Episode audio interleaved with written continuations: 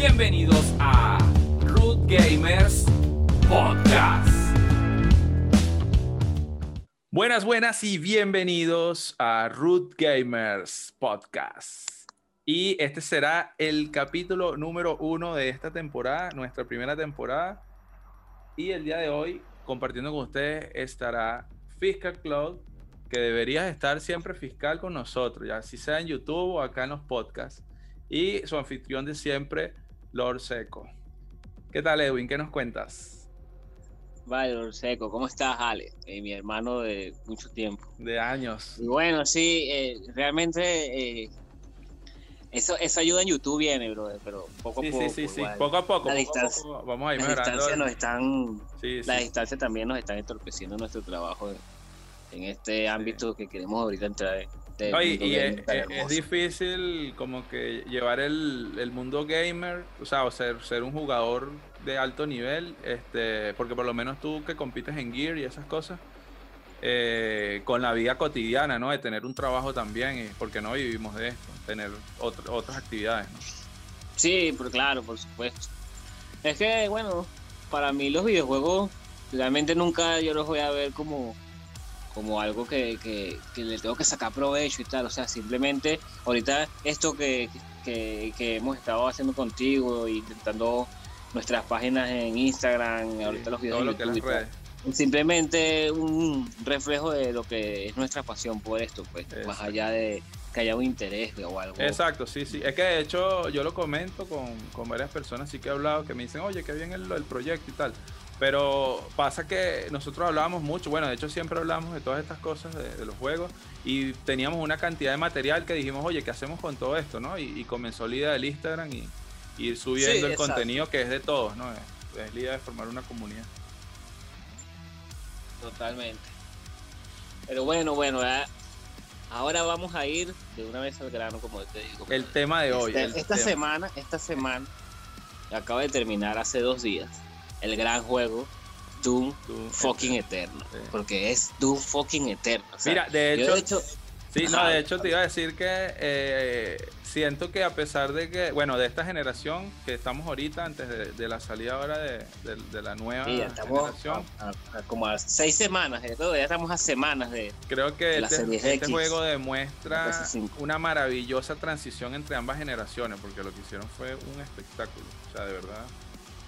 Creo que no hay Sí. palabras para definir. Cómo- Total, total.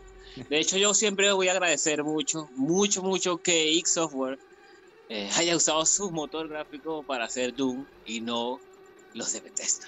Porque Sí. a pesar de que los juegos de Bethesda me gustan mucho, ese motor con el que hicieron el Fallout 4 o, o el Skyrim Special Edition, realmente se ve, se, se ve como juegos de, de la generación pasada Sí. ahorita, o sea, a mí a mi parecer Fallout 4 ha envejecido muy mal. O sea, si tú entras ahorita a Fallout 4 y quieres jugar, o sea, ha envejecido mal, brother, y es un juego de esta generación, Sí, sí. es lo peor, porque si por de tú ya ahorita que hemos llegado, y para mí, para mí el tope gráfico de la generación es Red Dead Redemption 2. sí. Aunque Doom Eternal se ve espectacular, pero el Sí, Doom pero Eternal también- es un también- juego También es otra temática, ¿no? Porque también viene Claro, claro, de, es, es que eso es lo que iba a decir, pues, Doom Eternal es un juego lineal y tal, Sí. ¿sabes? Como más, pero aún así, aún así, el diseño de niveles, la, eh, Claro, claro. el diseño artístico, todo en Doom Eternal, todo es que, o sea, desde mi punto de vista, yo,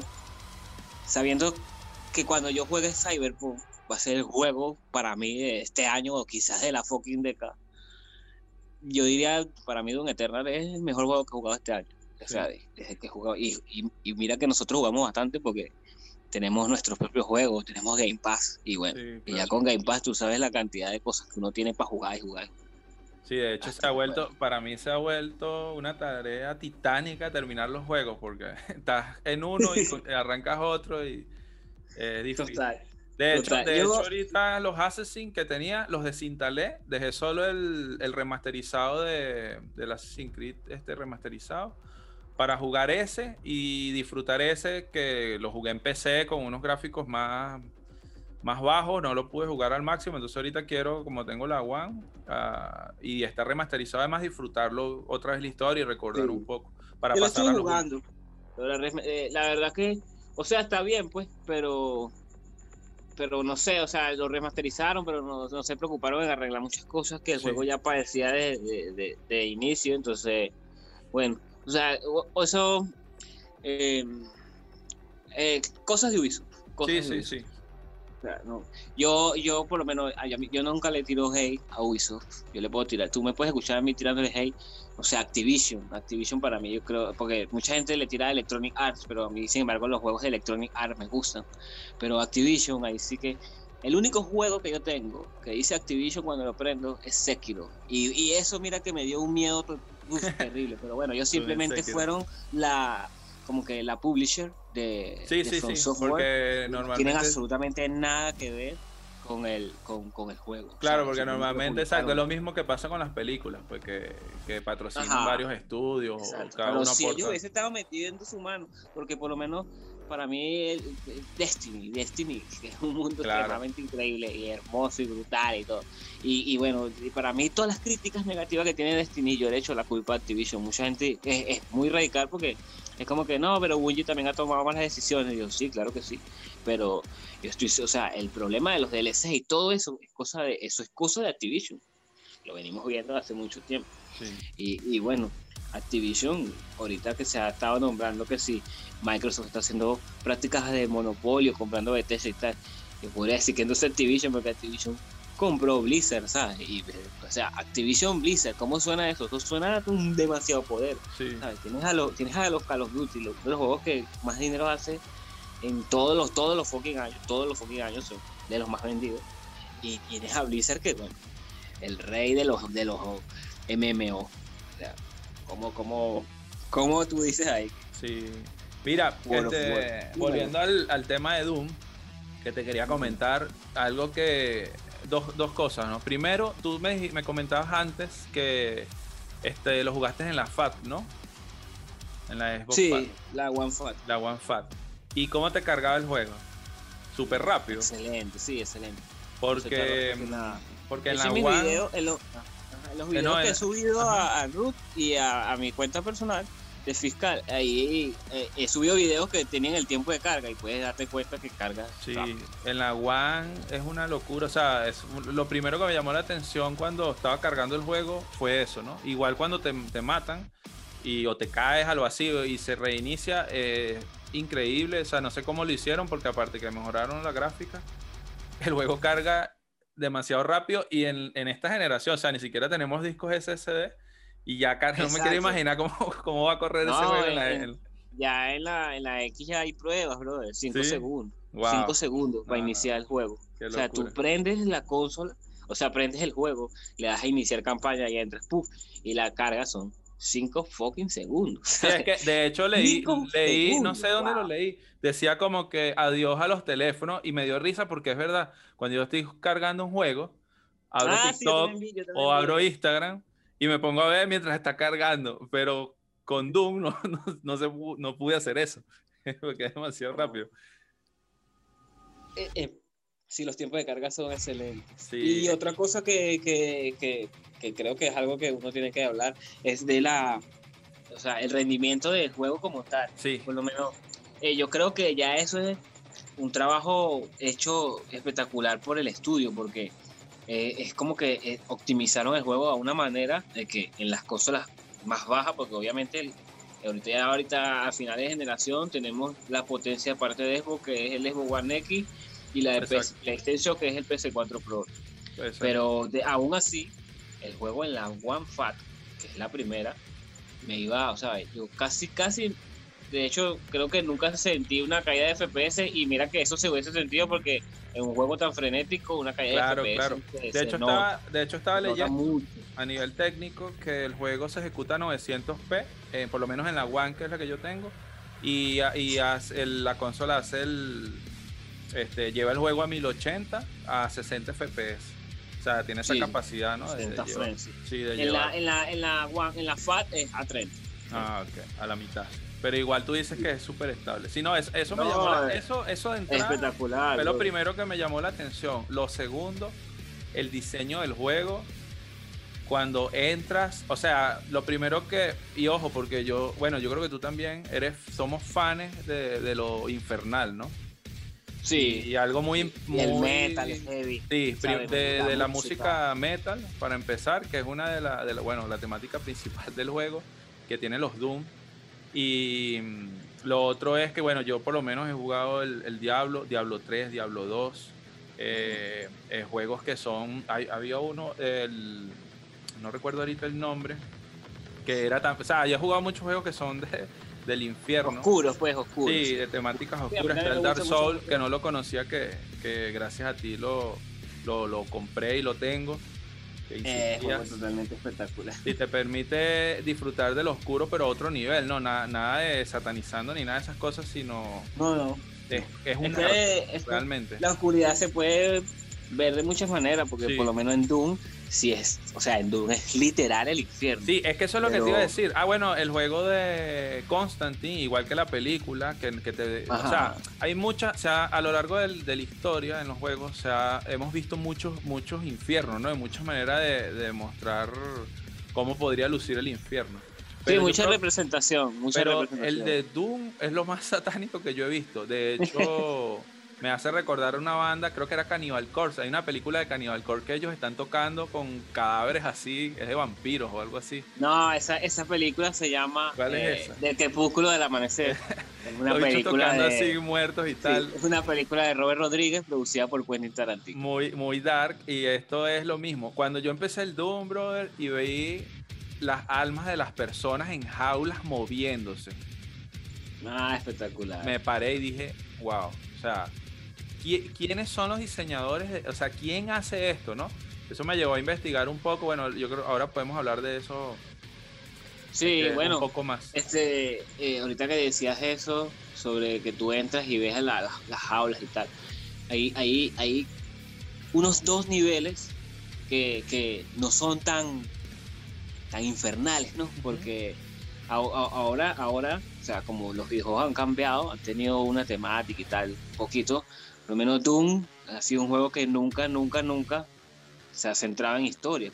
Claro. Hasta, bueno, a, menos que ya, comenzando ya en, en el Doom del 2003, que creo que es el Doom 3, que jugamos nosotros en PC hace muchísimos años.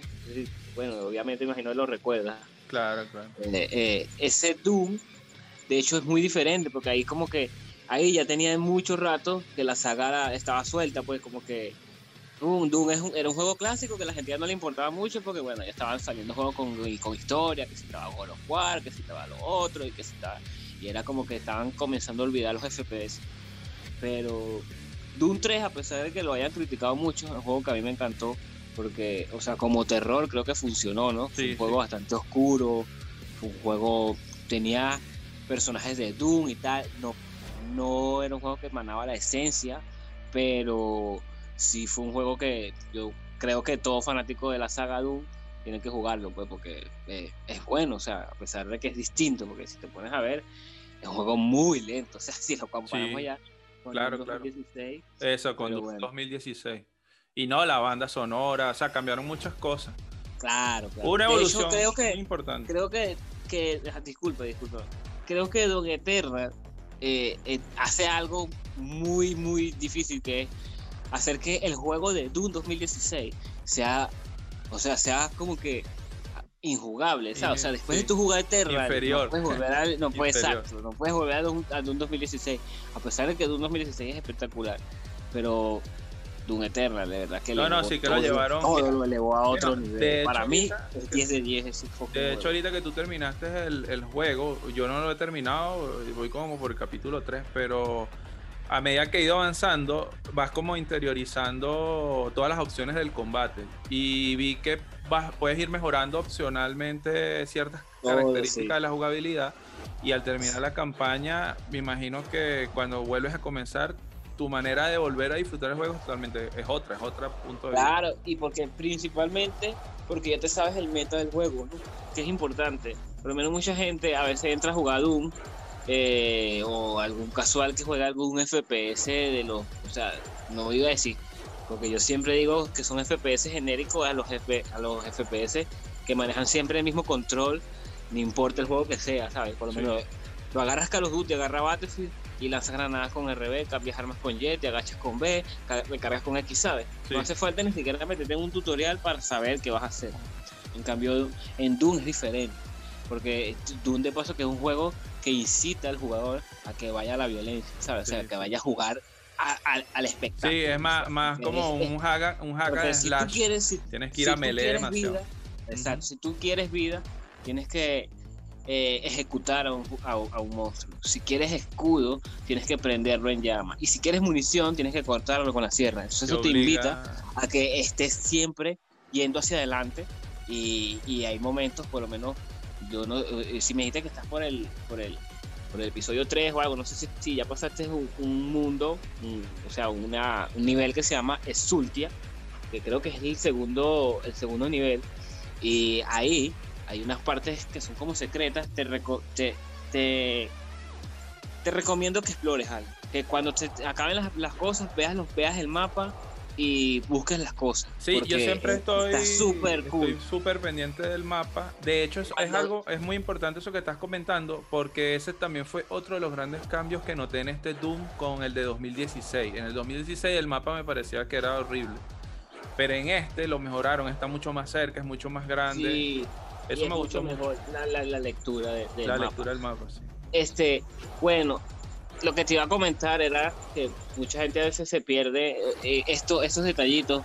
Eh, la, la, fortaleza del estilo, la nave, que es como nuestra, nuestra base, sí, sí. bueno, está repleta de secretos. Sí, ya, ya encontré varios. Me encontré unos, unos discos de música. bueno, ahora te puedes reproducir cuando estás ¿Tú sabes que esos discos, esos discos son los que consigues cuando estás jugando. Todo lo que tú consigues, todos los secretos que tú consigues en el juego van a la nave.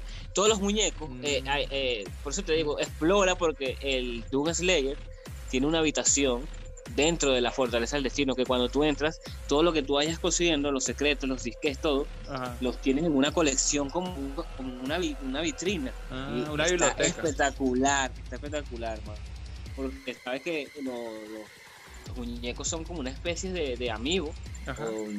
¿Cómo es que se llaman los muñequitos estos que son muy famosos? Sí, los... Puede ser que... Funko, ¿no? Funko, eso, Funko. Eso, los Funko, los Funko. así es el estilo de los muñecos de Doom, porque creo que están con, metidos con Funko. Y, y, y, si tú tienes todos, cuando entras a la habitación de Doom Slayer, puedes ver todas las armas, todos los muñecos, todas cosas. Si consigues todos los disquets que son los secretos del juego y que tienen los trucos. Eh, vas a ahí en el cuarto del Doom Slayer, hay como una PC de esas viejas y si tú metes todos los disques puedes jugar Doom 1 y Doom 2. Eso sí, eso está espectacular. Mismo. También leí por ahí que estaba la cara de Hugo Martin, que es el director creativo de Doom Eternal. Aparece esta sí. en una bolsa de fritos.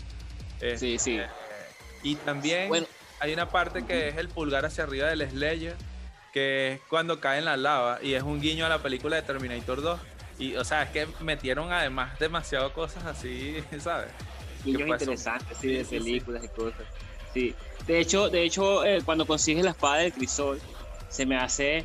¿Sabes? Es que, es, que es, es, es una escena bastante mm, cliché, por así decirlo, dentro de, del mundo hasta del cine, ¿no? Como, que cuando, cuando el héroe consigue la espada que la levanta y la pone así a la espada a la mitad de cara, ¿sabes? Sí. Me hizo recordar mucho cuando forjan la espada del destino a, de nuevo a Aragorn y se la dan y, y Aragorn, wow, Bueno, es que hay demasiado, este juego tiene, recogió demasiadas cosas de eso, algo que me recuerda demasiado al Doom, que es el Quake, y de hecho ahorita que mencionas lo de los discos que puedes jugar, eh, vi que, bueno, estoy viendo acá en internet que se puede jugar el Doom 1, el Doom 2 y Quake, además de varios libros que hacen referencia a otros videojuegos, como la guía de supervivencia de moradores de Fallout, eh, expansiones de Wolfenstein Primogenio y Brave or Not y Prey 2. O sea, me metieron muchísimas cosas. Aunque, aunque eso también fue algo que yo, ¿sabes? Cuando estuve jugando Doom, eh, no sé por qué, pero me, me sentía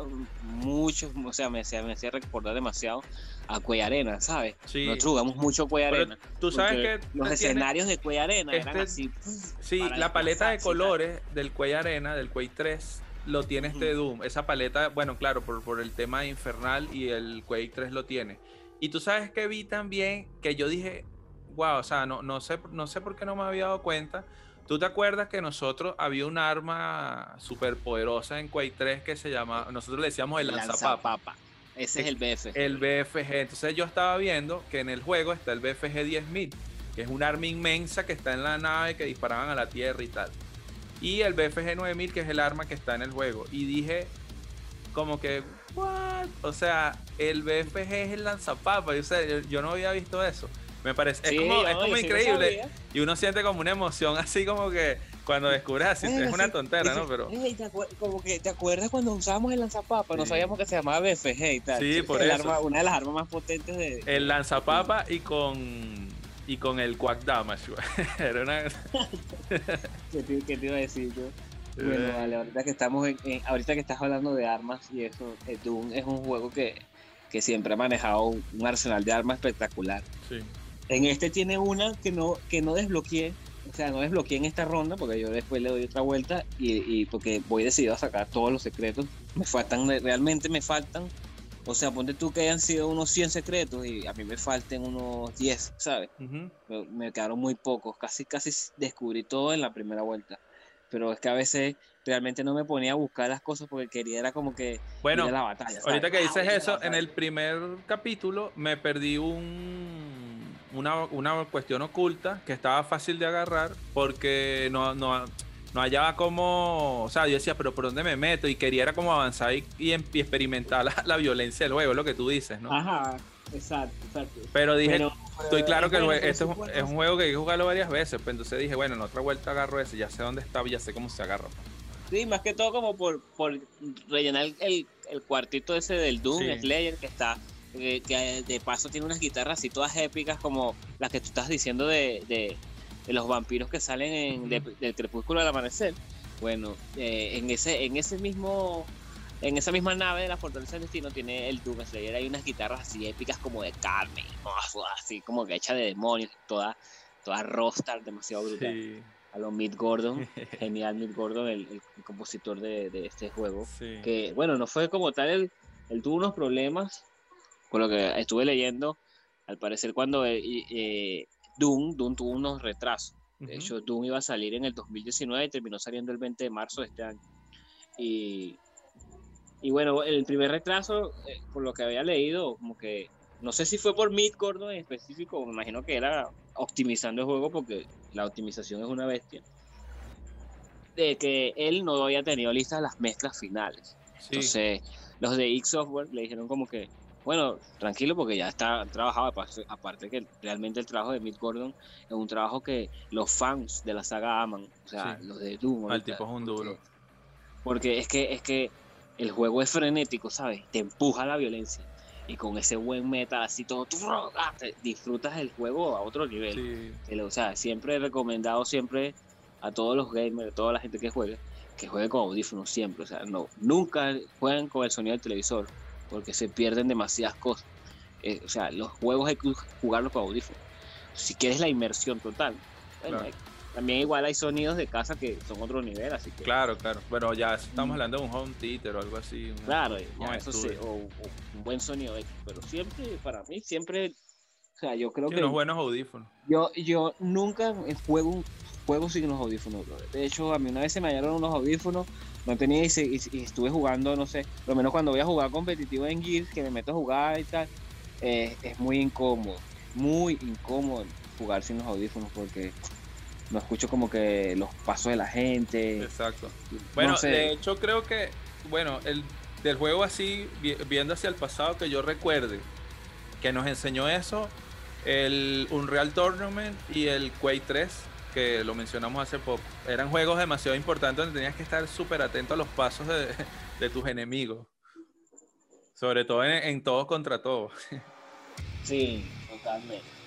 El Unreal Tournament era muy bueno. Nosotros jugamos bastante estos juegos. Sí, sí.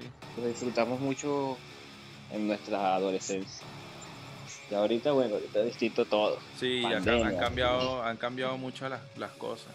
Te iba a decir, ahorita que estás comentando de Mick Gordon, eh, que yo leí que la polémica la había, la había iniciado, de hecho tengo la nota aquí, la inició el audioblogger y fundador de Roof Audio. Este, destacó que algunos problemas con la mezcla de Doom Eternal según Nine, la longitud de ondas de la banda sonora parecía ser más plana que la de la música de 2016. Y Mick Gordon respondió como que, que, eso no había sido culpa de él, o sea, como que él grabó todo, pero él no hizo la mezcla final. Las mezclas finales no las hizo él. Que de hecho lo podía, que las mezclas que él había hecho eran ciertos temas que él mencionó y, o sea, le dijo como que, hoy si quieres ver cuáles son mis mezclas, escucha tal y tal tema que, que sí los mezclé yo, pero no me eches la culpa por algo que yo no, no mezclé, pues. O sea, de hecho dice, dice eh, respondió que no había sido el responsable de esas mezclas finales. Dijo, yo no hice esa mezcla y no la hubiera hecho así, afirma. Eh, deberías identificar el puñado de temas que mezclé, como Medlook, Command and Control, etc. Fue la respuesta oficial que él dio por internet. Bueno, eso, eso fue, eso, de hecho, esa respuesta o esas cosas generaron un problema entre él y, y, software de Tesla. Claro. Y, y pues obviamente ya. Claro, porque les, arrimó el carro. Les arrimó el carro de, que o sea, la cagaron. Pues. Es que el, el, tipo, claro, pero es que, es que también lo que pasa es que, no sé, yo creo que la comunidad gamer también está ahorita demasiado metida en, un problema tóxico inmenso, ¿sabes? Y quieren como, que si no le gusta algo van y ojalá te mueras y si le gusta y ah, entonces están las peleas muy y no sé qué más, los usuarios de PlayStation extremadamente tóxicos hablando de exclusividades y gotes y tal. No sé, la gente como que se le olvida que realmente esto de los videojuegos es para divertirse, ¿no? Sí. Entonces como que se toman todo tan tan en serio, o sea, yo no digo que no se lo tomen en serio, pero simplemente que no. Pierden como el foco, yo creo. El foco, la cuestión es que pierden el foco de que ya ni siquiera disfrutan un juego. Además, yo creo que ni juegan el juego y lo que hacen es buscar cómo criticar o cómo decir cosas de algo que ni siquiera ya entienden. Pasan a otro plano como la idea principal. Totalmente. totalmente. Este, eh, otra cosa es como que o sea, es como que yo voy a, meterme a, a, ver, o sea, que si el juego no gana, no tiene una, una, una calificación alta por, dada por otras por las revistas de videojuegos, entonces yo no lo voy a jugar. Sí, eso también pasa en el cine. La gente seguía a veces, mire, esta película tiene 7.2 de 10, voy a verla. Ni siquiera leen la sinopsis, nada, o sea, no leen nada, solo ven la, la calificación y eso es suficiente para decidir si ven o no una película. Exacto. Pero bueno, así hay personas que son así, pues, porque es que tampoco tienen su propio criterio. Sí, eh, sí eso sí está lleno criterio es, difícil, pues, porque es como que si a ti te gusta el cine eh, y eliges, no sé, algún género X, entonces tú vas y juegas solamente, juegas, ¿qué juegas ahora? Solamente te dedicas a ver ese género. Exacto. Y, y, dejas todos los demás géneros en el olvido, como que, o sea, no, no te importa. Y pues eso, eso está mal, creo yo. Claro. si, te gusta algo, trata de ver absolutamente todo lo que puedas ver para que realmente lo disfrutes como es. Pues. Sí, no, eso también, yo creo que eso pasa en todos los niveles, pero en la música recuerdo que por lo menos yo pasé por ese, esa etapa, ¿no? Que yo decía, no, yo escucho solo metal y escucho Sepultura y yo no y no sé, Metallica y tal, y no voy a escucharme un reggae. Metalero, sí, yo no, yo no, puedo, no escucho reggae, no escucho más nada. Y la música es universal y hay de todo para todos, pues. Y, pues uno va entendiendo esas cosas, pero hay gente que se queda ahí pues no, no avanza. Sí, sí, total. Igual, este, bueno, con, con, eso, este, con el, con el tema de Mick Gordon, recuerdo que entonces él dijo, ¿no? Que, que eh, bueno, no, lo que, lo que respondió el estudio, porque Mick Gordon se lavó las manos diciendo, eso, eso no fui yo, ¿sabes? Como que esa, eso no fui yo, esa música es una mierda, mejor es la de 2016. Entonces los fanáticos, eh, tontos, fanboys que no tienen criterio, simplemente querían partirle la madre al tipo que mezcló la vaina del, Doom, empezaron a decir que ah, la música del Doom 16 es una mierda y tal. Pero no es una mierda, ¿sabes? O sea, la música realmente la hizo mi Gordon, pero simplemente no la mezcló él al final y ya sí, es sí, Es la mezcla. es lo mismo que. Es lo mismo, claro, eso, es lo mismo. O sea, realmente eso son cosas que solamente detectaría un músico con experiencia y bruta. claro. Super fan de la, del trabajo de Mitch, ¿sabes? Que, que, de hecho, de hecho eso lo, lo viven las bandas, que si, oye, tú grabaste en tal estudio de Miami o cosas así, porque son estudios prestigiosos donde la mezcla queda brutal, pues. Pero un simple mortal que escucha música ni se da cuenta de eso, pues son cosas muy ya a nivel, ¿no? Y a veces la gente que como también, pues. Pero bueno, entonces No, dime, dime. Ah, bueno, que entonces los de los de eh, los de X Software y de Tesla dijeron fue que O sea, que ellos le habían dado un plazo a, a Gordon para que hiciera la mezcla porque no la tenía lista para cuando el juego iba a salir. Y bueno, el juego se retrasó y tal. Y bueno, le, le dijeron otra fecha. Entonces, pero en ese momento, como ellos habían visto que Mid Gordon como que estaba, no sé, no sé por qué no había terminado las mezclas de Doom Eternal. Entonces, cuando llegó la fecha de que iba a salir Doom Eternal, hey ¿tienes las mezclas listas? No, no están listas. Y entonces el otro tipo, ellos habían puesto a alguien a que hiciera las mezclas por si Mid no las hacía, ¿sabes? Entonces ahí como que puede que haya algo detrás que sí eso yo, creo que eso eso ya es más de interno del, trabajo como tal no tú como empleado haciendo un trabajo para tal tal vez ya habían tenido problemas internos entre ellos y tal y de repente ahí si hay problemas así no se va a trabajar bien y como por lo menos yo, la música de Mick Gordon es genial claro que le da una vida brutal al juego pero o sea si Mick Gordon iba a hacer que, que lo que están haciendo Doom ahorita tuviesen problemas para crear el para crear el videojuego, yo prefiero que salga Mid porque lo que, lo que está haciendo eh, Hugo Martin y, toda la, gente que está con él detrás del juego merecen el apoyo de, lo que está haciendo, ¿sabes? un juego espectacular, que te divierte, Sí, sí, te, lleva, te lleva la adrenalina al máximo. De hecho, ahorita que estamos hablando de esto, quiero mencionar algo que tú comentaste en un post que hiciste en Instagram, este, que leí que colocaste que en la, en la cuenta de Root Gamers y pueden ir allí a buscarlo si nos están escuchando. Eh, que colocaste lo importante de, lo que es moverse en el Doom, ¿no? Para, para poder sobrevivir en, en las oleadas, ¿no? Y mm, estuve leyendo que la gente de, los creadores de Doom, a eso le llaman el Doom Dance. Y es, sí, y es totalmente cierto lo que tú dices, porque hay veces que por lo menos yo estoy jugando y me quedo pegado en un sitio y mueres, mueres. Muere, no hay, o sea, si tú no te estás, nunca te puedes detener en el juego, tienes que brincar eh, lo más posible. De hecho, recuerdo que en Quake también lo hacíamos. No, no caminamos nunca, todo lo que, hacíamos era brincar. hasta ahorita, ¿no? Se puede decir que, que, que, he sido lento, ¿no? En, en comprender ese tipo de mapas en, los, en los, shooters, ¿no? Los mapas con, con, propulsores que saltas, un teletransportador, porque tiene de todo ahorita. A mí el mapa, estos también lo tenían los otros. eran divertidos, tú te metías, ah, pero no le había conseguido el propósito de verdad como, como ahorita, ¿no? De los jumper y los portales. Gracias al Eternal, porque yo cuando, cuando cuando te metes a jugar, hay, una, hay unas zonas, bueno, lo que te iba a comentar, en, en el, en el Sultia, en el mundo 2, si tú te mueves por la, exploras, puedes conseguir una llave de una, de una parte que es morada, que es como épica. Cuando tú entras ahí, hay unos portales que se llaman portales Slayer. Bueno, el portal Slayer, Alexander, es son como unos 10 minutos de pura fucking adrenalina, donde no deja de parar de salir demonios, pero eso es una cantidad bárbara, brother. Sí, sí, yo agarré unos de esos. Agarré uno que tenía que conseguir. Pones a jugar y tú dices que como que, ¿what? O sea, ya.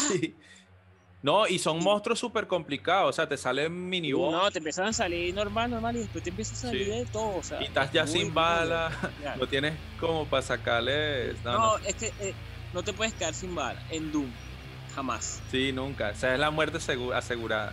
de hecho, hay cuatro puntos clave que son recoger la salud de los enemigos, aturdirlos mediante una violenta ejecución, utilizar el lanzallamas para conseguir lo de la armadura, que tú lo comentabas, y la motosierra para buscar munición. También las ejecuciones para mejorar el golpe especial. Es como lo, lo básico, así que tienes que hacer. Y sabes que te quería preguntar, por lo menos tú que ya terminaste todo el juego y obviamente tienes mucha más ya experiencia en el combate, que algo que yo me di cuenta ahorita y estaba cometiendo el error de que disparaba con cualquier arma a lo loco. Y me di cuenta que cada enemigo es como más débil a ciertas armas. De hecho, cuando está, cargando el juego, ellos te muestran como un pequeño tutorial de que por lo menos hay, hay uno que flota, que es el gordito, que le metes la granada en la boca. Al que es como una araña le disparas en el cañón ese este, Campo Demonio y el Arachnatron. ¿Te, te diste cuenta rápido de eso? De que cada arma la tenías que utilizar de esa eh, manera. Sí, sí, pero en ese aspecto es porque, ¿sabes? Este Doom te, como te digo, Doom te invita demasiado a como que a que juegues a, hacia adelante, ¿sabes? A, lo violento, te invita a que, a que eh, inicies ese Doom Dance y, y pues el juego tiene un tutorial cada vez que te vas a enfrentar a un boss o a un enemigo nuevo que antes de pelear con él aparece algo y, que, te dice los puntos débiles y tal y cómo Exacto. Por lo menos, ah, ya, el que te digo, el, gordito ese que te digo de la bomba se llama Cacodemonio, sí, Cacodemonio. Que vale, son súper fastidiosos si no tienes una granada o algo para pa reventarlo. Sí, son. Y esos son demonios, como te digo, clásicos. Esos son demonios que han estado en todos los fucking Bueno, no en todos, me imagino que el, creo que el de 2003 no ha estado. Lo que yo te iba a comentar hace, hace un rato cuando estuvimos hablando de las armas y tal que, te iba a decir que Doom eh, es un juego que tiene un arsenal muy, muy, muy particular, porque las armas son bastante potentes. Y otras, claro, o sea, haciendo caso que nos estamos enfrentando a hordas del infierno, gente que quiere liquear la tierra. Bueno, aquí tenemos en este, en este Doom, tenemos el crisol, que es la espada, que es la, la fucking espada más arrecha del mundo. Pero el problema es que es la, eh, la, espada tiene una munición que no, no, se consigue en ningún lado del juego. sea, para poderlo utilizar. Sí, exacto. Pero en el punto final, cuando estás en la batalla contra el boss final, ahí sí hay, o sea, puedes usar la espada siempre. Mm. Y yo, mira, te digo que la usas y es muy brutal. Pero también es algo como que entendí por qué la limitaron a no estar siempre porque estaba muy rota, O sea, es demasiado o Que se podría decir que, es el cubo de las almas del Doom 3. a eso iba, a eso iba. Iba a decir que yo creo que a pesar de todo, para mí una, y creo que creo que es una de las mejores armas que he probado en todos los videojuegos, es el cubo de las almas de Doom 3, porque al final, yo recuerdo, no sé si tú recuerdas que cuando tú abrías esa arma en específico, puedes escuchar las voces de las almas. Sí, sí, ah, sí. Ah, demasiado bestial. Demasiado brutal. Demasiado. El cubo de las almas, total. Bueno, entonces eso, es eh, el cubo de las almas también era bastante, o sea, al final lo puedes usar muy poco porque si te dejan usar mucho el arma, eh, desequilibran totalmente el juego, ¿sabes? Pues porque ya no tienes ningún tipo de... Sí, no hay una dificultad. De reto ni nada. Desintegradas a todo. Totalmente. Entonces, eh, eso me gustó, me gustó. Pero ahí, Juanito, cuando podía usarla, uh, porque tú puedes ver, cuando abres el mapa, puedes mirar si, tienes una, si hay munición de BFG y de la espada, que son las municiones especiales. Entonces, así si tú ves que hay, te puedes usar, porque aún así, la BFG creo que es lo más. O sea, la BFG, yo te puedo decir que yo estuve, estuve a punto de morir a uno de vida en una un momento que no quería repetir como que un combate que ya lo he hecho como unas 10 o 12 veces. Eh, entonces se me, se me, acordaba que yo tenía el BFG y bueno, esto se va a acabar, no se deja que aparezca tal, que salieran todos los demonios y lanzaba una bala de BFG para arriba. Y, hasta adiós luz que te apagas, como decimos nosotros. Eso, eso también es una característica muy Doom, ¿no? Que, que, estás a uno de vida y te permite remontar la partida de una manera, pero súper rápida. Sí, sí. es, bastante épico, ¿no? Pero igual, igual también he estado como que, por lo menos aquí en, en, yo creo que yo le he subido este video a, a la página de Instagram, voy a subir, en la batalla con una de las voces de casi la casi la voz final, de hecho la, el enemigo realmente principal del juego, que es la Can Maker. La Can cuando, cuando voy a pelear con ella, ese eh, eh, recuérdame que te había dicho. lo de lo de los, los enemigos, el, o sea, el nivel, estás hablando del BFG, de cómo podías remontar la partida. Ah, bueno, que cuando estaba jugando, porque decir, cuando estaba jugando con la Cam Maker, eh, me caí varias veces en el escenario. Pero bueno, por suerte no es, esto no es Dark Souls y, puedes, seguir. Simplemente te quitan como que un porcentaje. si, tienes, vida y tienes armadura, te quitan armadura. Si tienes solamente vida, te quitan de, parte de tu vida. Pero me llegué a caer dos veces del escenario porque eh, estuvo medio complicado, te empujaban. Yo lo estaba jugando en ultraviolencia, no lo estaba jugando en pesadilla. Ahorita cuando ya, o sea, ya que lo terminé en ultraviolencia, Y los combates, como quien dice, lo más duro no me parecieron tan. O sea, sí, sí me parecieron muy difíciles porque sí, sí. Sí me costó acostumbrarme a lo que es el, el gameplay tan rápido que tiene este juego, ¿no? Entonces, la dificultad hace como que te, te, te, o sea, te lo, te lo propongas aprender a jugar bien Doom. Sí. Entonces, ahora ya. me parece genial que lo hayas jugado así en dificultad más alta, porque de hecho en la dificultad normal ya es difícil el juego, si no sabes moverte, sí. Sí, total.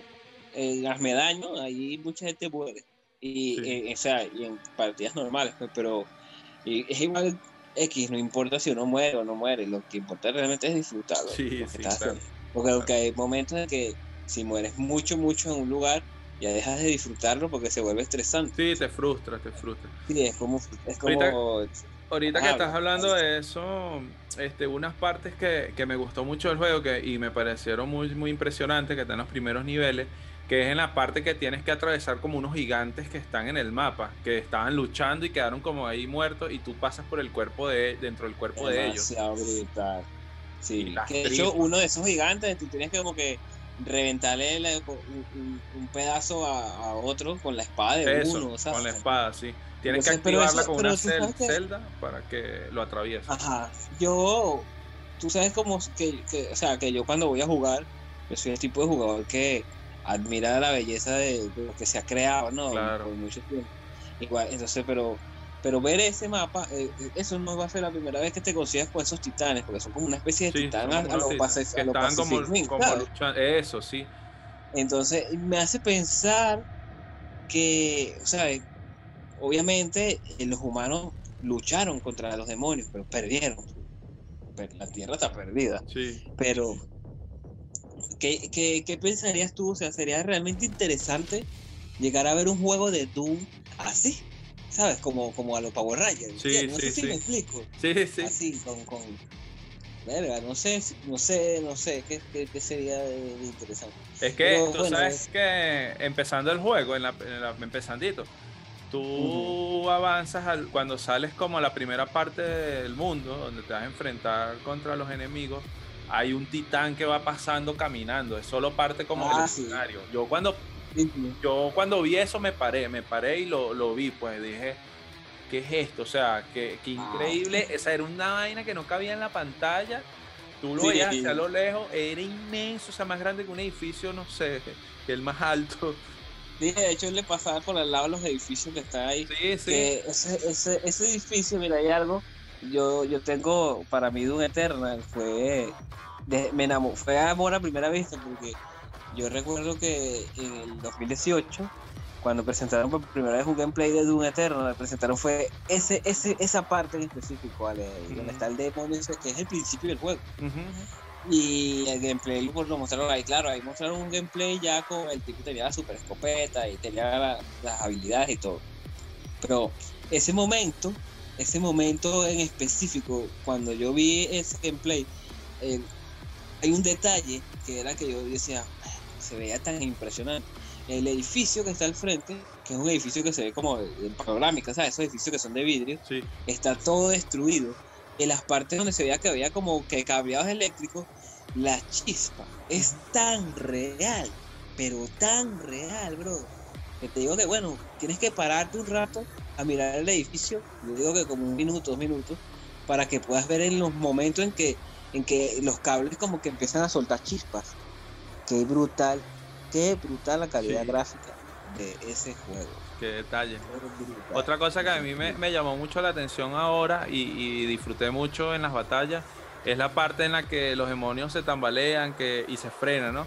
Que la piel se les quema, que se desgarran cuando se caen a pedazos que le das así con la escopeta y les vuela este, partes del cuerpo. Tú puedes saber que está, tú puedes saber porque por lo menos este juego no tiene los enemigos no tienen barra de vida. Sí. Pero tú puedes saber que le falta poco porque está todo destrozado. Sí, sí, sí. Le has quitado todos los pedazos de lo, Eso, me pareció, me pareció muy, gratificante, esa parte. Esa, ese pequeño detalle es súper gratificante.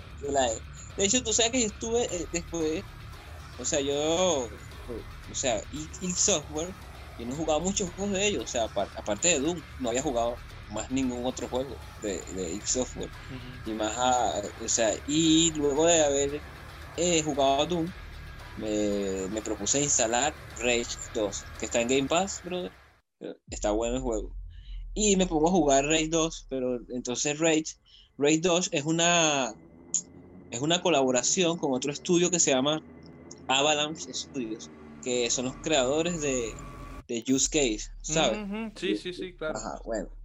Ellos, eh, entonces, eh, X Software eh, decide colaborar con Avalanche porque le gusta que Avalanche también le gusta el mundo frenético y tal, porque si tú te mm. pones a jugar Use Case, es un juego súper frenético, pero este juego realmente no es de mucho de mi agrado, ¿sabes? no me gustó mucho. Pero cuando entras a jugar Race, Race 2, a, esto es a lo que voy.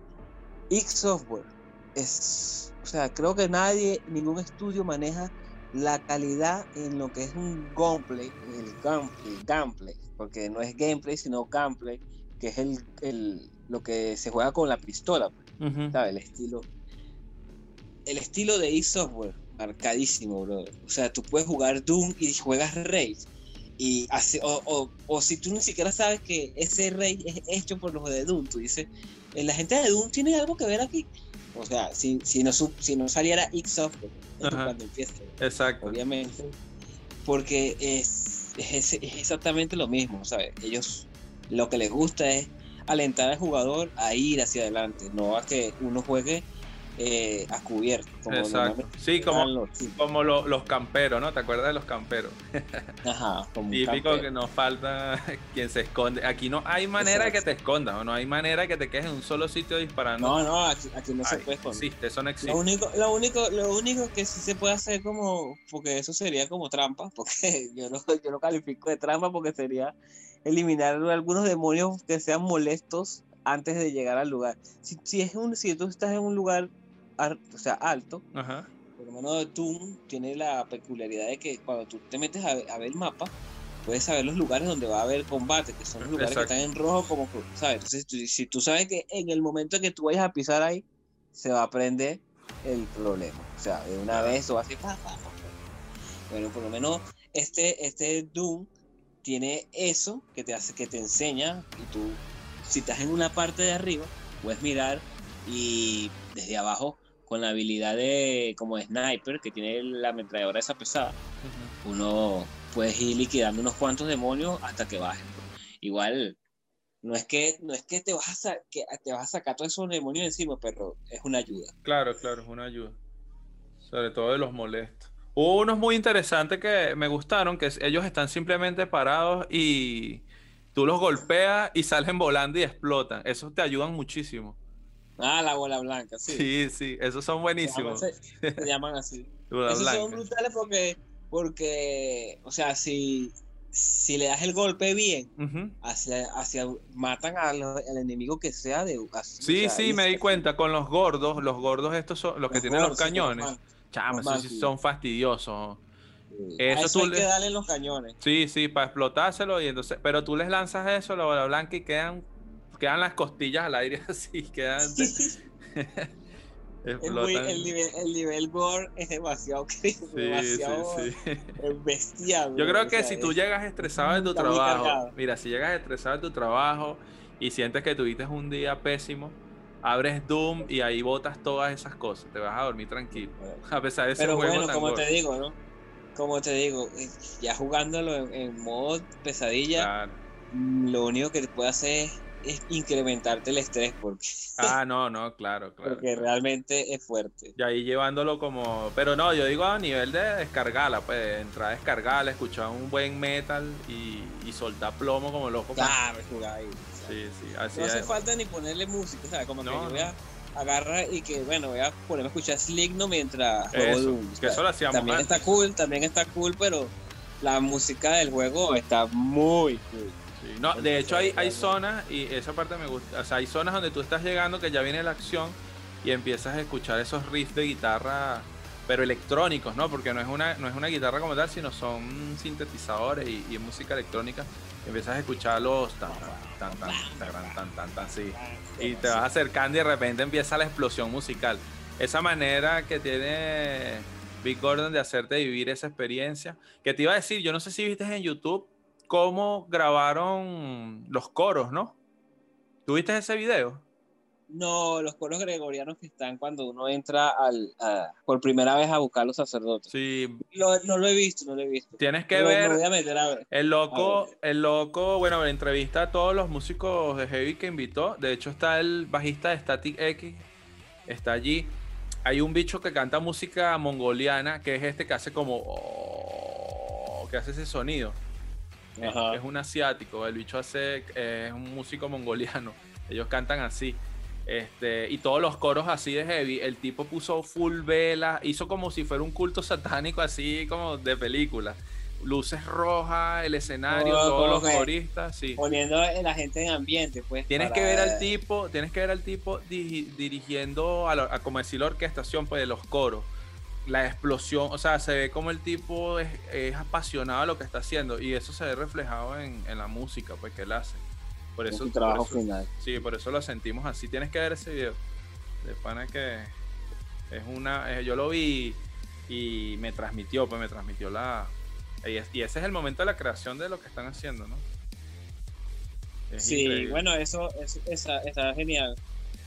Sí, no, súper, súper de pinga. Y otra cosa que te quería comentar era que, mm, que también investigué un poco porque me llamó mucho la atención la parte del diseño. O sea, porque tú sabes que en los juegos, igual que en las películas, siempre hay un boceto de los diseños, de cómo ellos visualizan el mundo y luego eso lo llevan a, digamos, a la realidad, entre comillas, ¿no? De lo que vivimos ya en 3D, lo que vemos en el juego.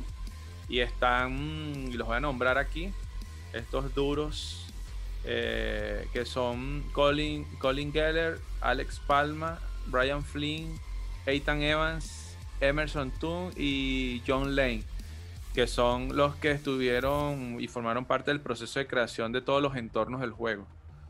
De estos panas, vamos a darles un. Genios. Sí, no, son unos genios. Vamos a, elevar nuestras manos y una oración para ellos. yo no sé si tú sabes, en, en, la QuakeCon, la QuakeCon que es como que eh, La, la, conferencia de Bethesda, donde presentaron Doom, eh, hay mucha gente, ¿no? Criticó a, a Bethesda de que cuando ellos estaban presentando sus juegos y vainas, había, había una afición que era muy como que le habían pagado, ¿sabes? Como que eh, aplaudan, aplaudan, aplaudan. Bueno, cuando tú desbloqueas los códigos secretos, hay un código que se llama QuakeCon, QuakeCon 2018, algo así. Y, y tú lo pones y es como que cuando estás jugando, si juegas de manera espectacular, tienes a un público que está ahí ¡Eh! ¡Uh! ¡Bravo! Y es, muy genial porque a mí se me había olvidado que yo había puesto ese código cuando a la segunda vuelta que, que lo quería probar. Y tengo los audífonos, entonces meto Doom, eh, hago que empiece, pero no, no me pongo a jugar, sino que estaba viendo algo en el celular. Y de repente escucho música como, eh, escucho voces así como que, bueno, ¿cuándo va a empezar? ¿sabes? Y yo me asustó, me asustó porque se me había olvidado por completo que yo había puesto eso. Claro. Pero demasiado brutal. Qué locura. los códigos de Doom, lo bueno de los códigos de Doom es que realmente puedes terminar el juego completo usando códigos y no te quita los logros, ¿sabes? Muchos juegos te quitan los logros por eso. Sí. Este simplemente no te deja hacer los portales Slayer, creo. O sea, o mm. puedes, puedes meterte al portal Slayer, pero el momento en que entras al portal Slayer, los códigos no funcionan. Tienes que mm. jugar ahí como es, pues. Qué locura. Sí, no, pero eso está muy genial. De los diseños que vi, hablando de, lo que te estaba comentando ahorita, el infierno que diseñó John Lane, este, la ilustración está muy, muy brutal. Y él comenta, y cito, el, el infierno de Doom Eternal es muy inspirado en las ilustraciones de discos de heavy metal y el presente de los juegos de Doom anteriores. En Eternal nos lanzamos a darle al público lo que esperaba, interpretándolo literalmente, fuego y azufre, iconografía religiosa explícita y escenarios con un aspecto exagerado. En Eternal tuvimos mucha libertad y pudimos recrear el, horror y la brutalidad en la ambientación. Genial. Sí, Me gusta cuando, cuando le dan libertad creativa. mira, eh, yo, creo que es lo mejor que un estudio puede hacer con, su gente, ¿no? Con, con los diseñadores, desarrolladores, los músicos, darles, o sea, obviamente hay que seguir una línea de trabajo, pero darles esa libertad creativa. Porque a veces la gente, a la gente a veces le da como miedo, ¿no? Decir lo que piensa, porque por cómo puede ser criticado o atacado por otros, ¿no? Pero... Exacto. También es porque eh, a veces también los estudios se enfocan demasiado como que en, en hacer, en querer hacer como que lo que está a la moda, ¿sabes? Sí. Entonces como que, no, Doom ahorita no sería un juego muy divertido porque ahorita lo que está a la moda son los Battle Royale, los bailecitos y esas cosas así. Y, y bueno, X. No critico a los Battle Royale porque a mí me gustan. Claro, claro.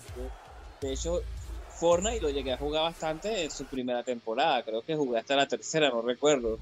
Y Fortnite tiene algo que ellos hacen que yo, que yo diría que, bueno, que es una de las mejores cosas que hay en la industria en cuanto a espectáculo y es que cada, cada vez que termina una temporada hay como un evento final donde se reúnen toda la gente que juega Fortnite, entra y puede presenciar algo único de- y, y- y es en línea, ¿sabes? Es algo que va a pasar en ese momento, pues, y entonces tienes que, re- que estar ahí a esa hora, a ese momento para verlo, presenciarlo y es algo que me parece genial. Claro. Bungie, Bungie lo copió, co- está copiando esa idea de, de, de Epic Games con Fortnite y lo, y lo metió a Destiny. De Destiny. Sí, pero está genial. Esos son, son cosas positivas, pues que hagan ese Sí, todo lo que sea en pro a mejorar este, este Claro. universo, yo es válido totalmente. Es que yo creo, es que yo creo que todo tiene positivo, yo creo que todo es positivo y, y también una que otra cosa negativa, pero ya lo negativo, aquí creo que ya serían más como que una objeción o más como que el gusto de cada quien, ¿no? Porque por lo menos estamos nosotros que hemos podido disfrutar eh, Doom y para nosotros Doom Eternal es uno de los mejores juegos de este año, pero yo he leído gente que ha dicho como que no, ese Doom es, es una mierda y tal, prefiero jugar Doom 2016. Sí. Y yo me quedo como que, ¿what? O sea, ¿en serio? Pero bueno, sí, o sea. Ah, yo creo que esa es gente que lo escuchó de otra gente y ni siquiera tiene lo que hablamos un poco al principio del programa, ¿no? que no tienen criterio y lo que andan es repitiendo por ahí lo que escuchan de los demás. Bueno, sí, puede ser también, pues, pero, pero O, puede o haber gente que no le haya, que no le haya gustado realmente. pues. son haters que solo escupen esas cosas sin, sin un sentido y ya, pues. Entonces, hay, hay mucha gente. Bueno, ahorita, ahorita los juegos de Bethesda eh, van a recibir bastante hate porque los acaba de comprar esto. Sí, obvio. Sí. De hecho, ya eh, están la- los niños ratas por ahí de Play. La eh, comunidad, la comunidad de PlayStation es Sí. sumamente tóxica, no toda, no, pero sino que simplemente cuando tú entras a las noticias, A veces lo que te decía, a Mm. veces comentan unas cosas que tú dices. Yo en estos días estaba viendo lo de, eh, lo de la cuenta esta que me pasaste de Sacel, ¿no? Algo así. eh, el español este, Ajá. que usa como Sí, logo pero, ese. pero él, él, él es, ese hacer también es tóxico, o sea, Sí, porque no, no, no. es... Yo sé, pero es él, él coloca como que lo que le escriben o, o las cosas que dice la gente. Y digo como que, wow. Sí, no, él es también es, está al otro, Sí, al otro pero, pero es que Sacel, Sacel, mira, el problema con Sacel, porque ahorita si alguna vez alguien nos llega a escuchar estos podcasts, va a decir, "Ah, estos son unos, unos lamecalvos, porque así le dicen a la gente que vea Sacel. Pues imagínate tú, no yo, sabes que a mí me gusta meterme bastante en lo que es el mundo gamer, así, eh, Claro. o sea, meterme en ese, en ese universo como tal, ya fuera de todo, y, y me conozco todo, ¿no? Todo ese problema que hay con él. Y es que yo, yo en un momento, cuando cuando lo vi por primera vez, o sea, lo odié porque era, era como que puro tirarle mierda a PlayStation y puro y dejar bien a Xbox y a Nintendo, ¿sabes? Era como que, ah, PC, Xbox y ellos son los mejores. Yo como que no entendía ese humor porque al, al final eso es un canal que se dedica realmente al entretenimiento, simplemente que tiene como que, o sea, que el foco del entretenimiento de ellos es burlarse de los fanboys de PlayStation. Ujú. Entonces, eso lo puede hacer tóxico, pero puede hasta que lo puede llegar como que dice a entender que, que realmente es algo gracioso y que no va más allá. Pues, o sea, él puede tener sus opiniones que yo te aseguro que a lo mejor tal vez hacer ni siquiera es así como como, Como- se, como claro, se muestra en sus Es como, videos, es como un personaje. sino que pues. simplemente, exacto, eso es un personaje. Entonces, mucha gente no sabe que a veces eso, pues, hay- Sí, sí pasa, sí a pasa. veces se crean personajes para sus canales. pues. Es como Germán, bueno. como la soy Germán, que él al principio el personaje era súper explosivo y él hoy en día ya es alguien más tranquilo porque es que cansa, él dice, o sea, es, es difícil hablar así, como si hubiera consumido alguna eso, droga. sí. yo he visto, yo he visto bastantes videos de, de algunos, por lo menos estoy estuve viendo un video de que porque yo quiero, quiero, como, ¿sabes? Quiero jugar los juegos, quiero ponerme a jugar, dedicarle bastante tiempo a los juegos de Bethesda. Y eso, que bueno, ahora están en la, en la, ahora pertenece a la casa a, la, cual nosotros, o sea, eh, nosotros tenemos más cariño por eso. No, no, puedo negar eso, o sea, X, pero igual, como te digo, a mí sí me gustan los juegos de todas las plataformas. Pero ahorita he estado metiéndole cariño y en Game Pass está Fallout 76, que ha sido un ah, juego ha sido un juego también bastante criticado. Porque ese yo lo jugué, empecé. Estaba muy vacío, que no sé qué más. No, pero ese ya, los Fallout, ah, no, ese... Fallout, Fallout, eso ya es otra cosa, ¿no? O sea, los Fallout 1, 2, 3, New Vegas, el 4, esos son otros otro nivel de, de, videojuegos. Pero ya el Fallout 76 es un juego como servicio que se estrenó en 2018 y que si contamos lo que pasó en el año que salió, podríamos decir que es un juego que fracasó. Pero ahorita, que acaban de lanzar una actualización que se llama The Wastelander, al parecer el juego está ah, como que recobró vida, Exacto, entonces yo he estado con ganas de, de, meterme en esos mundos. Lo que pasa es que Fallout 76 es un MMO y, y estamos, ¿sabes? Es ese tipo de juegos de para no jugarlo con gente random. Porque yo disfruto siempre juegos en solitario, yo juego mucho single player, pero si cuando si por lo menos te vas a jugar algún juego co lo mejor es jugarlo con, con los amigos porque claro. yo el último, la mejor experiencia. El último Fallout que jugué fue el 4, ahorita que estoy viendo acá es el 4. Ese fue el último. Es que ese es el último, el, bueno, el último Fallout que ha salido como tal es el 76, pero Fallout 76 no es es, canónico, pues, ¿sabes? Sí, claro. Mira, y que te iba, te iba, a decir, te iba a comentar ya un poco para, para ir cerrando la. Ya tenemos una hora acá. Eh, quería, para los últimos comentarios, hablar sobre John Carmack, que tú me lo habías mencionado antes que comenzáramos a grabar. Ah, bueno, sí, yo te quería dar, o sea, quería dar, de hecho, esto era algo que yo quería decir al principio, pero bueno, vamos a decirlo al final. Lo mejor, ahorita, para el final. ahorita no, o sea, porque los videojuegos, brother, como, como, como bien sabes, eh, es algo que, me encanta, que me fascina y todo.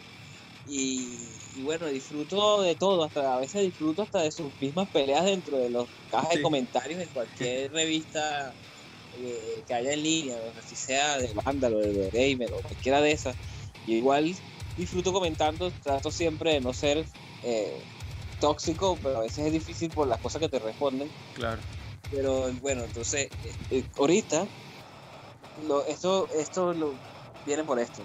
Yo hace unos días comenté en un lugar que de un Eterna, para mí, si no fuese, porque va a salir Cyberpunk ahorita, que sé que para mí ese va a ser el mejor juego de este año, si yo le daría ese, ese, ese, ese premio a Doom Eterno, porque realmente creo que no tiene no tiene competencia, ¿sabes? En cuanto a videojuegos, como.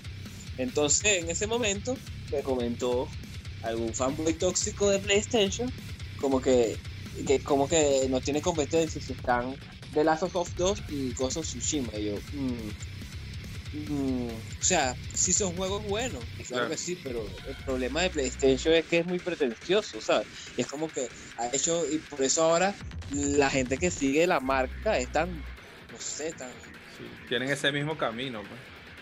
Sí, y bueno, también eso creo que eh, eh, viene de culpa del nuevo director que tiene Sony, que ese tipo, bueno, pero bueno, no es para hablar de él. X. Este, bueno, el carajo me critica mi opinión sobre Doom Eterna, que es algo que le digo que, como que, bueno, la, otra cosa que tienen que entender la gente que, que le gusta videojuegos es que eh, tus gustos no son únicos, ¿sabes? No es como que no es como que cuando te gusta algo, ya todo el mundo va a decir, no, claro que sí, o sea, existe la diversidad en cuanto a eso, a muchas cosas, y en opinión no hay excepción. Puedes opinar, por lo menos yo creo, yo estoy seguro que entre nosotros mismos que tenemos tantos años conociendo, y hemos jugado tantos videojuegos a los años, a lo largo de los años, tal vez nosotros diferenciamos en alguna, o sea, algún tal vez tú tengas algún juego que a mí me guste que a ti no y así viceversa. Claro. X. Pero eso es normal. Ese carajo ah, me habla de que si de lazo y yo, mira, La verdad que no, ¿sabes? Porque yo, si te pones, o sea, de of Us, claro que sí es un juego muy brutal, eh, técnicamente hablando. Eh, la historia, mucha gente se ha puesto, porque ahora, ahora todo el mundo también, no, que la historia es una mierda, que tal, como que si todo, como que si todo el mundo, ¿sabes? Algún día en su, en su vida ha agarrado un blog y se ha puesto a escribir una historia que es algo sumamente complicado. Y más Sí, si es cierto. que va a tener No, no, hoy día todo el mundo es crítico de cine, crítico de, de Sí, juegos, de videojuegos. todo, experto en todo. Sí, Entonces yo suelto una frase en ese momento como porque él estaba enfocado en el problema de él con Doom, era que Doom no le daba énfasis a la historia, ¿sabes? No te tenía estas cinemáticas largas que hay en PlayStation que sí de casi 20 minutos donde, donde para mí eso es romper el juego porque Sí. si estás, bueno, estás metido, imagínate, tú estás en GTA sumergido en ese mundo tan, tan violento y tan Sí. brutal. Entonces de repente te lanzan una cinemática de unos 10 a 15 minutos. algo. Sí. Te matan No, la acción del videojuego, te Claro. la matan. ¿Sabes? Porque así, así la historia sea interesante.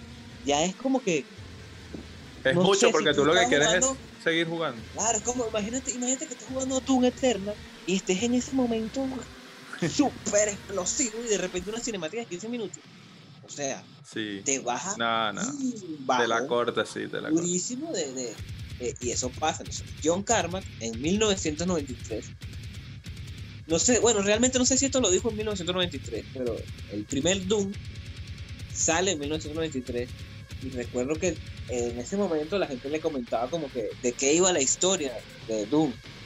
A lo que él responde como que, que bueno, que, a él que para él la historia en los videojuegos no era muy importante, que para él la historia en un videojuego era como una historia en una película porno, que, o sea, todos saben que está ahí, pero que a nadie le importa.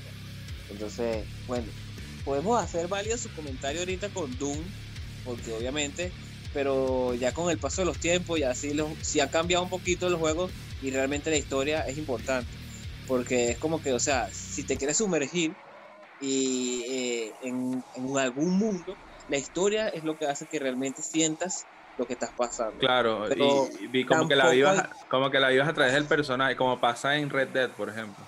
Exacto, o, eh, o en el magnífico de Witcher. Ujú. pero tampoco es algo como que, o sea, tomárselo a una pretensión ya a otro nivel, como que de querer hacer una película interactiva más que un videojuego, porque hay que recordar que a pesar de todo esto, los videojuegos están es para entretener, para divertirnos, para olvidarnos de muchas cosas, o sea, para, para mucho. Ahorita obviamente hay la gente que lo, que lo usa ya para trabajar, para vivir de eso, eh, X, pues, pero Claro. videojuegos son un, un hobby muy hermoso, muy brutal, unas experiencias muy finas. O sea, puedes tener millones de recuerdos con, con videojuegos. De hecho, hasta puedes aprender historias. Sí, es verdad. Los videojuegos son demasiado Es verdad. impresionantes. De hecho, Sí, hoy en día, hoy en día lo hacen. De hecho, hay un cura que es youtuber que a través de Minecraft él enseña religión, los pone a construir iglesias y cosas de, de la Biblia y no sé, pues. Qué brutal. Sí, en- eh, es pero ese, ese es un cura que va adelantado, ¿sabes? O sea, Sí, él claro. sabe de los videojuegos, porque por lo menos hay mucha gente que aún ridiculiza a la gente que le gustan los videojuegos, pero como que no saben que los videojuegos es la industria más rica que hay en el mundo, ¿sabes? Ni el cine, ni la música, ninguna de esas. Sí, sí, mueve demasiado dinero, ¿verdad? Yo ahorita que he estado más, más en esto, más metido en, en- como en números y en, he visto los presupuestos de miles de millones de dólares, nada más que si para campañas publicitarias de un juego. Bueno, tú me comentabas también de un juego que se está haciendo que va a miles de millones, que no, no, no están en eso, ¿no? Star Citizen. Las, Sí, las- ya. las inversiones son inmensas, inmensas. Sí, son descomunales. Entonces, eh, es algo que yo digo, bueno, por lo menos la, los misma, la misma gente de Sony, ellos han dicho, ¿no? o sea, ellos hablan de que sus juegos, sus exclusivos, que, que, tan- que la gente tanto quiere, son muy caros, ¿sabes? Son juegos muy, muy, muy costosos, pero no, no tienen una venta, ¿sabes? Como, como debería de tenerlo, o sea, Claro. como que, o sea, tristemente, para todos, más venden un multiplataforma en PlayStation que, que un juego exclusivo, pero los juegos exclusivos de Play que más han vendido creo que han sido Uncharted 4 eh, está que sí, me imagino que God of War y, y Spider-Man. Creo que esos han sido los videojuegos que más han vendido eh, en, la consola de esta generación. para ellos, pues claro. Para esa, para ellos, pero, pero no pasan de ser, son grandes juegos, pero el, eh, ese, ese, ese detalle que tiene Sony de querer hacerte los juegos a la especie de película y tal. Aparte que son videojuegos que no tienen rejugabilidad. Eh, sí, eso, también. ellos tienen, ellos tienen en su sistema de trofeos el platino, que es como un incentivo a que tú vayas a hacer todos los logros del juego, ¿sabes? Los, en PlayStation se llaman trofeos. Entonces, eso es como que está cool, pues, porque te, o sea, si quieres platinarlo, le puedes meter unas, no sé, unas 40, 60, 80 horas más, que depende, ¿no? De que, porque otra cosa es que por más, por más caros que sean los juegos de Sony, no son juegos, no son juegos ambiciosamente tan inmensos como decir un juego de Witcher o, un juego de los multiplataformas, pues. Sí. son como que mundos más pequeños, pero sí nutritivamente hermosos. claro, eso, hay unos sandbox hoy en día demasiado brutales, pues te vuelves loco. Por lo menos ah, en ese aspecto creo que Ubisoft hace los ambos más grandes. Pero entonces ahí está, entonces cualquiera, por lo menos Ubisoft tiene muchos haters, muchos. O sea, si tú llegas a hablar de Ubisoft en algún lugar, va a salir. Puede salir con una tabla en la cabeza, te lanzan algo por ahí. Ubisoft y tal, Ubisoft. Pero Ubisoft hace juegos muy brutales y son muy grandes. Sí, bueno, ese puede ser un, un, próximo tema, bueno, que estaremos hablando de repente esta temporada por acá de la gente de Ubisoft de Francia. Bueno, de Ubisoft. bueno, creo que sí. Creo que sí. Si tenemos, y, si alguien llega a escucharnos y, nos, y, nos, opina, porque Ubisoft sería buen tema para hablar, porque estamos cerca de Assassin's Creed Valhalla y de Watch Dogs y de Watch Dogs Legion. Y que personalmente creo que van a ser dos juegazos. Sí, yo creo que sí. Bueno, yo quiero este, despedir este programa de hoy, darte las gracias por, acompañarnos. Espero que puedas estar, o no, es un deber tuyo estar en las próximas este, entrevistas que vamos a estar haciendo acá. Te lo aseguro, hermano, que, no me pierdo más. Este, a mí me encantó hablar hoy contigo y, nada, creo que la conversación fue bastante interesante y creo que, que, todas las personas que van a escuchar esto lo van a disfrutar también. No sé si quieres este, agregar algo o decir algo.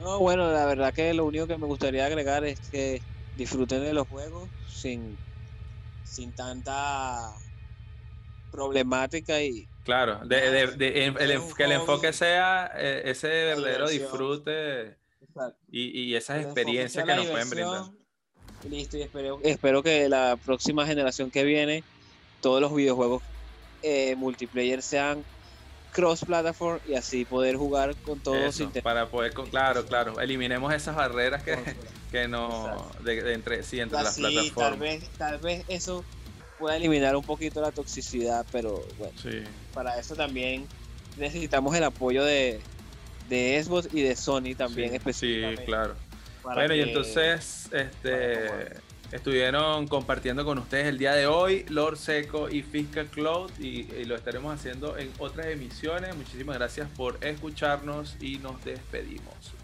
Bye y hasta la próxima. Bye.